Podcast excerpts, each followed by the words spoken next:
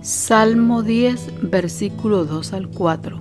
Con arrogancia el malo persigue al pobre, sean atrapados en los artificios que han ideado, porque el malo se jacta del deseo de su corazón y bendice al codicioso, al cual aborrece Jehová.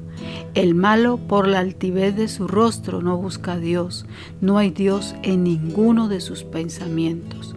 Vimos en el capítulo anterior que David en medio de su aflicción, al no ver la respuesta de Dios acelerada, sintió a Dios lejos. Estos versículos explican el por qué el salmista estaba tan afligido por el silencio de Dios, ya que miraba a los impíos como hombres orgullosos, como hombres arrogantes, crueles, malvados, como lo menciona en el versículo 3 porque el malo se jacta del deseo de su alma. Podemos ver que no solamente perseguían a los pobres, sino que también pecaban en contra de Dios. Dice el verso 4, el malo por la altivez de su rostro no busca a Dios. No hay Dios en ninguno de sus pensamientos. Cualquiera que por su arrogante corazón desprecia a Dios es pecado Proverbios 21, versículo 4 dice, altivez de ojos y orgullo de corazón y pensamientos de impíos son pecado.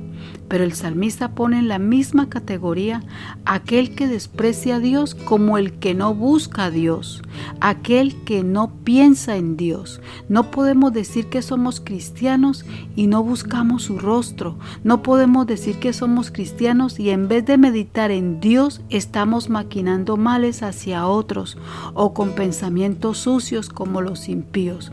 Proverbios 6, versículo 16 al 19 dice, seis cosas aborrece Jehová y aún siete abomina su alma, los ojos altivos, la lengua mentirosa, las manos derramadoras de sangre inocente, el corazón que maquina pensamientos inicuos, los pies presurosos para correr al mal, el testigo falso que habla mentiras y el que siembra discordia entre los hermanos. Si Dios no permanece en nuestros pensamientos con temor, podemos caer en cualquiera de esta lista que menciona Salomón y que son faltas graves delante de Dios.